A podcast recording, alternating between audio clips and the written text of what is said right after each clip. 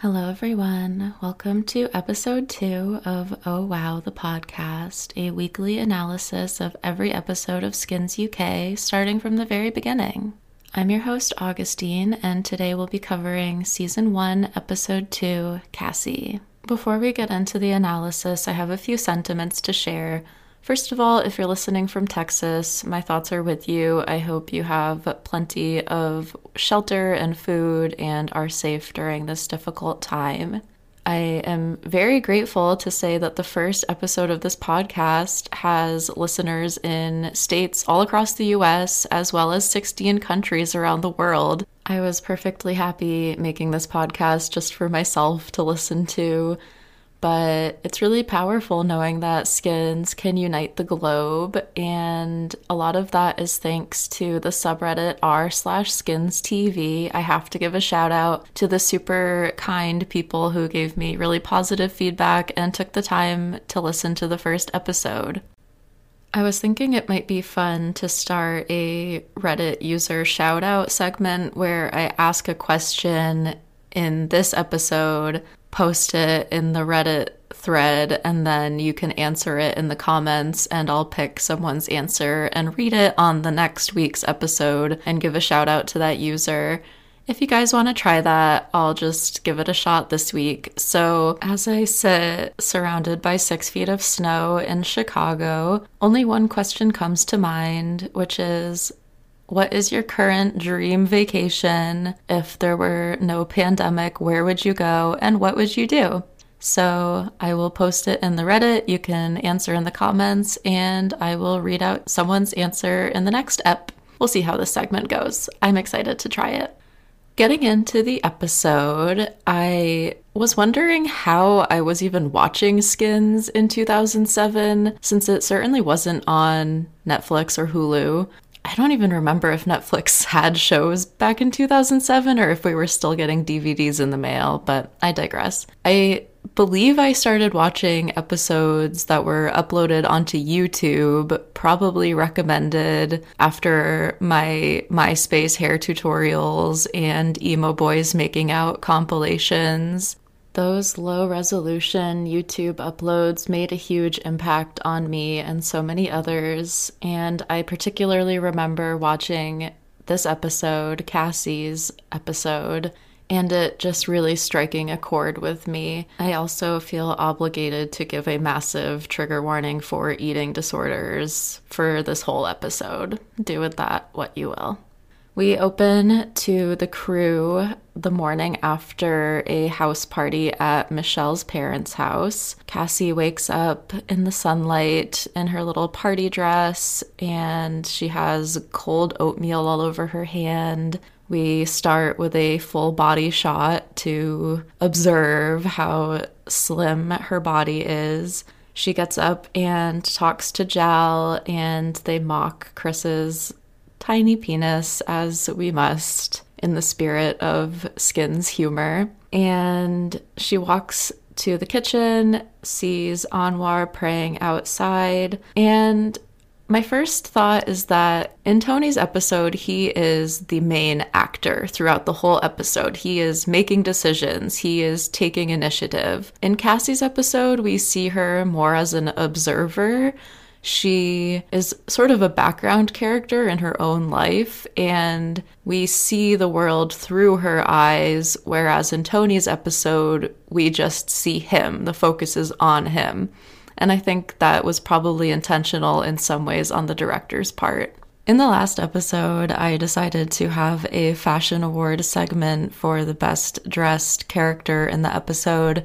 I've decided to call that Bristol's Best, and right off the bat, Cassie wins Bristol's Best Award in this iconic party outfit. I've always loved this outfit. She has gold Mary Jane style shoes, a gold party dress with sequins in the front, as was popular at the time, crimped golden hair and smudged makeup. And I just love this outfit and have to give it the award. Cassie walks upstairs to try to wake Michelle up and warn Michelle that they should probably clean up the house before her mother gets home, but Michelle doesn't want to get up.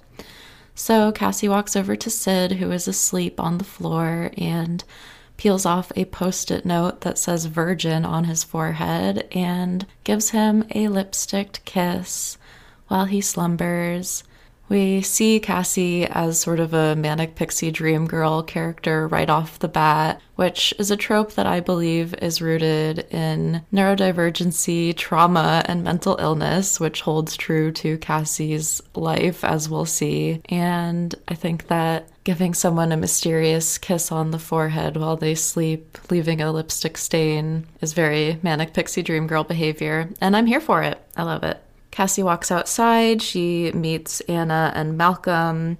That's Michelle's mom and her boyfriend, who are very bubbly in comparison to Cassie, who seems pretty withdrawn. She has a polite conversation with them, and we just see her contrast in personality compared to most of the other people in the world around her.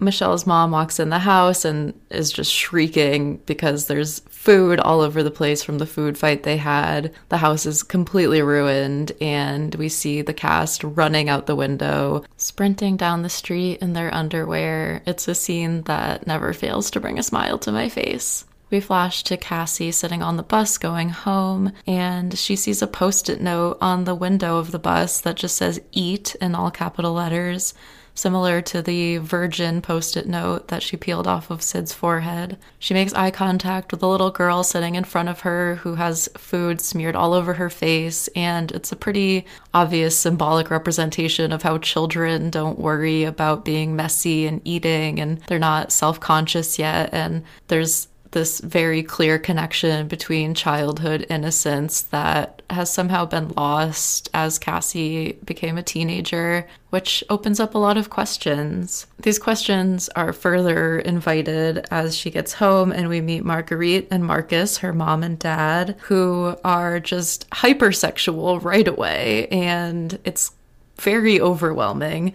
Cassie's parents are a sharp contrast to the Stonehams, who were just screaming and fighting. And we see the parallels where Cassie is taking care of her younger sibling as Tony was looking out for Effie because whether they're hypersexual or fighting all the time, all of the parents are just caught up in their own worlds and are totally negligent. So there's the parallel there. While babysitting her younger sibling, Cassie gets a text that says eat, and she sort of just stares at it and swallows a pill. We don't really know what kind of pills she's taking through these episodes, but presumably some sort of psychiatric medication.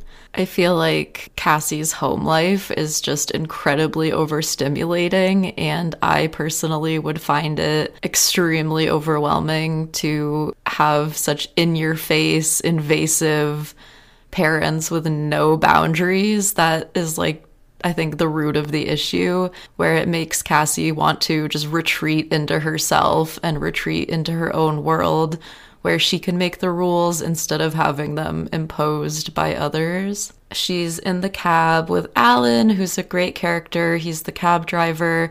And in the Hulu rendition of this episode, they changed the song, which I think someone on the Reddit pointed out. But am I tripping or was it Move Bitch in the original episode as the song playing and they changed it to some other like generic hip hop song? No offense to the artist of the replacement song, but it was so good in the original version and I think that they changed it. Or I'm just hallucinating the past. I don't know. Uh, we see Cassie at the restoration rehab, that's the name of it, and one of the girls in rehab for eating disorder treatment with her. They're both faking their way ins. And I mean, this just gave tools to a young, impressionable generation of girls in the real world who definitely didn't need to be taught all of these tricks, but alas, that's what happened.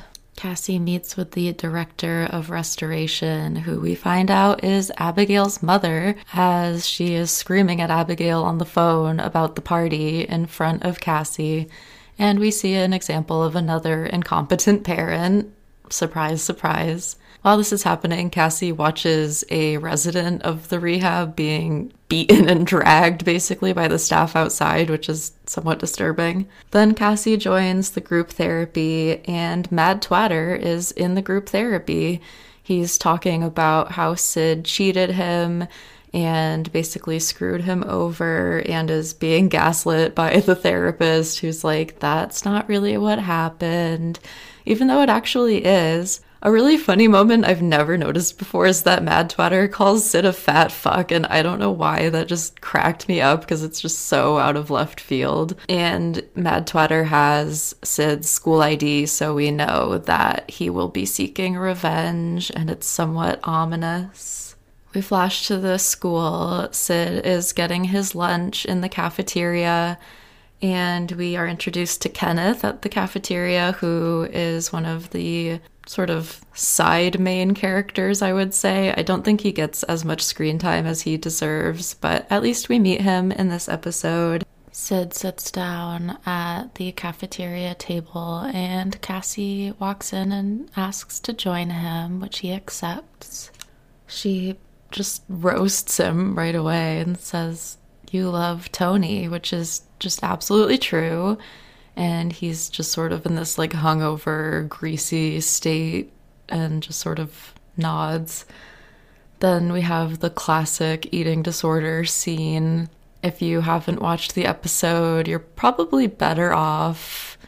I'm not going to give all the details because you've either seen it so you know what I'm talking about, or you haven't, and I don't need to give you tricks for maintaining an eating disorder. But it's a very infamous scene that really hit the Xanga and LiveJournal pro ana forums hard back in the day, which I am only slightly ashamed to say that I was heavily invested in. Sid, instead of just sort of ignoring her like everyone else does, actually calls her out and says, Isn't this basically lying to everyone? And she's clearly set aback because she's not used to anyone giving her pushback or really listening to what she's saying at all, which is pretty relatable. Then Sid offhandedly says, I care, when she says no one cares about her problems. And I internally screamed as much as I called Sid a sad loser in the last episode. That doesn't stop my tweenage heart from beating at the relationship blossoming between Cassie and Sid, no matter how toxic it is. Speaking of toxic, Tony comes in and joins the two of them at their lunch table and starts just shitting on both of them immediately. And Sid kind of defends Cassie, and Cassie helps Sid by pushing a drink onto Tony's lap, and the two of them we see the first signs of rebelling against Tony's authority over everyone. And as a united front, it's pretty entertaining to watch them stand up to him. Tony goes into the locker room to dry off his pants and walks in on Angie, the psychology professor, who is nude and changing. Sid walks in to talk to Tony and sort of just averts his gaze. And then Chris comes in to join them and panics and rushes everyone out while getting a glimpse of Angie's nude body. And she seems pretty proud of her effect on the literal children in her presence, which is disturbing, but this ties into a later scene. We flash back to Cassie, who is on a balcony in the school, manifesting for Sid to like her, much like the people on TikTok who use these love spells to get people to like them. But unfortunately, Sid doesn't look up as she hopes, and only creepy people are obviously attracted to her, which is so painfully relatable when you are interested in someone and the only people who are open about their attraction to you are creepy old men or literal seventh graders. We see Sid complaining about his situation with the mad twatter, and I noticed that Cassie's episode heavily features Sid's problems, but Tony's episode was just Tony's perspective and his issues with people So, right away, we're setting a precedent that Cassie's story and Sid's issues are intertwined. Back in the classroom where Sid was complaining to Angie about his situation with the mad twatter, she basically dismisses him because she doesn't have any advice on the issue. And then Chris walks in and ding, ding, ding. I might have to find a sound effect for this, but Chris, you're a victim. She has this like cheesy porno moment where she's trying to seduce him and he's flirting back. And again, when I first watched this when I was younger, I didn't think much of it except like, ooh, that's naughty. But now I just see the power dynamics and I don't know, it really icks me out. Cassie gets a text message that says eat in all capital letters again and thinks that Sid is texting her to eat because it coincides with when he's on his phone in class. And we see that she's just attributing a lot externally to him that is actually coming from her internal world, which is a theme in their relationship continuing on. Mad Twatter comes in as the substitute teacher. He's used Sid's ID to find out what school he goes to and has finessed a substitute teaching position in their class. And I was laughing so hard because if you look at Mad Twatter in this scene, he looks like the grown up Kurt from Glee. I don't know what it is. It's like the twee blazer shirt and the suit jacket and the hairstyle. He looks so much like a grown up Kurt Hummel. It's hilarious. I recommend you go back and look at that scene. After class, everyone is surrounding Sid and trying to console him and figure out a solution for his issues with Mad Twatter now that Mad is literally in their classroom. And no one knows what to do. Sid calls his mom, basically crying for help. Cassie walks out and sees him close his phone. She gets another text message that says eat, and once again thinks it's from Sid. So she walks up to him and is like, Thank you for trying to help me, even though it's not going to do anything, but I appreciate you trying. And Sid is just so confused. He has no idea what she's talking about. And she says, Look at the text messages you sent me telling me to eat. And he says, Cassie, I never sent you any text messages. I have no idea what you're talking about. She checks the phone and there are zero messages, so we're left wondering if this was a hallucination, some sort of maladaptive daydreaming, or what. It's never really explained, but it is really sad. My heart really sunk for Cassie because she's just looking for someone to care about her. And now Sid is this person that she feels so attached to, and just watching him not return the feelings is so painful. I think we've all been in a similar situation, even if it's not related to eating disorders, but just where you feel like someone cares about you in the way that really you need to just care about yourself, but you're seeking that like external validation from someone and you'll find it even if they're not actually showing it. It's really heartbreaking. When she realizes that Sid was never texting her and all of those messages were just not even real, she is so upset. She runs home through the doors of her parents who are just being messy as always. And she runs into her bedroom, opens the drawer full of hidden away snacks. I just have to interject and say that her tote bag is. It says Breads Band on it. It's like this really cute tote bag. I never noticed it before, but it's really adorable. So she's in her room and realizes her eating disorder is bad and she's really desperate for help. So she calls Alan and Alan meets up with her at a diner and she basically explains to him what happened with Sid and he tells her just eat. The episode ends with Cassie biting into a burger, and we're just left with sort of wondering what's going to happen next. There are so many important messages in this episode. It's less humorous than the previous episode, but it really brings in the idea of what they're looking for in relationships is what they lack from their parents and this is something that took me a while to understand as I got older that if you don't have a stable, loving, safe home environment with your family, your early relationships are going to seek what you're missing.